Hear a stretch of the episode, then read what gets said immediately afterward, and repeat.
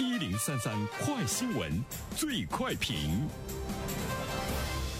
焦点事件快速点评：根据国家统计局公布的二零二零年八月份七十个大中城市商品住宅销售价格变动情况，七十个城市当中有二十七个城市在八月份的二手房价格同比下滑。那么有关此事的评论，马上有请本台评论员袁生。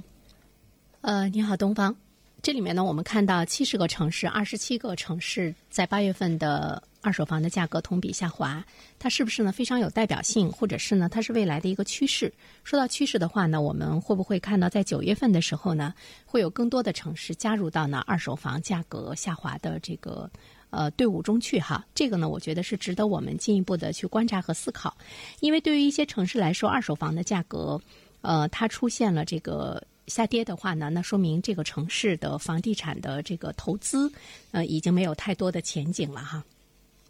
这个呢是比较值得我们关注的。所以说呢，呃，这二十七个城市是一些什么样的城市？呃，它的整个的这个分布的区域，这个呢倒是呢值得我们关注哈。总体上来说，呃，七十个城市中，二十七个城市的二手房的价格在八月份出现了同比的下滑，嗯，还没有呢占到这个一半儿哈。再方面的话呢，我们会注意到呢，这些城市中它的这个分布啊，一方面呢就是我们注意到了二线城市占的比重呢会是比较大一些，呃，再一方面的话呢，我们会看到这些城市，像这个在华北，呃，在西南。在这个像西南的贵州、四川，还有呢，呃，中部两湖的多个城市，它的这个二手房呢出现了下滑，包括我们东北。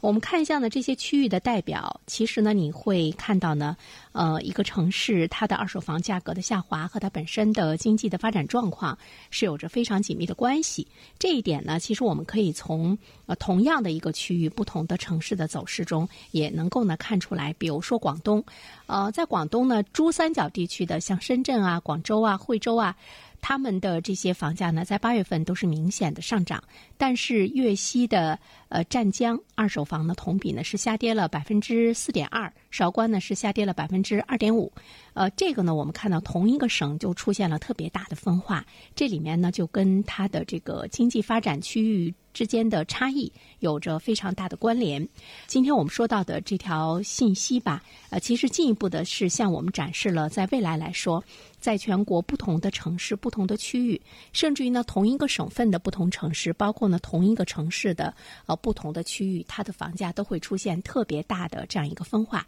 我们或者说，他们都会呢走出自己独立的呃这样的一个态势。那背后呢，和它所依存的这个呃经济的发展态势以及呢，产业的基础其实呢都是有着非常紧密的关系，因为我们都知道呢，房价的这个调价有两方面啊，主要呢是由市场的供需关系来决定的。当刚性的需求在下降的状态之中，它的价格自然呢是下行，这个呢跟人口的减少有非常大的关系。另外一方面呢，就是国家的调控政策，我们也都知道，近一段时间国家也加大了这方面的这个调控，那么对于一些区域来说呢，影响呢也都是比较大。说到东北的话呢，我们看到呢，这个黑龙江的牡丹江，它的下跌幅度呢是特别的大啊。这个呢，跟它的这种收缩性的城市呢，也是有着非常紧密的关系。那么，对于整个东北的这个产业来说，发展比较弱，人口外流呢也是比较突出，可能未来来说，也许呢会加入到呢整个房价呢下降的这样一个态势中。当然，不同的城市呢还是表现不一样。好了，东方，好的，感谢原生，各位听友，大家好，感谢始终如一收听原声评论。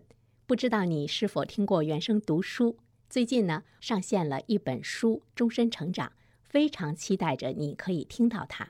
终身成长》这本书很有名气啊，它坐镇亚马逊心理类畅销榜已经有十年的时间。这本书呢，是向我们讲述思维模式会对我们的行为方式产生深远的影响，可以决定我们成为什么样的人。它颠覆了传统成功学的观念。您可以搜索“原声解读终身成长”，就可以听到喽。谢谢你。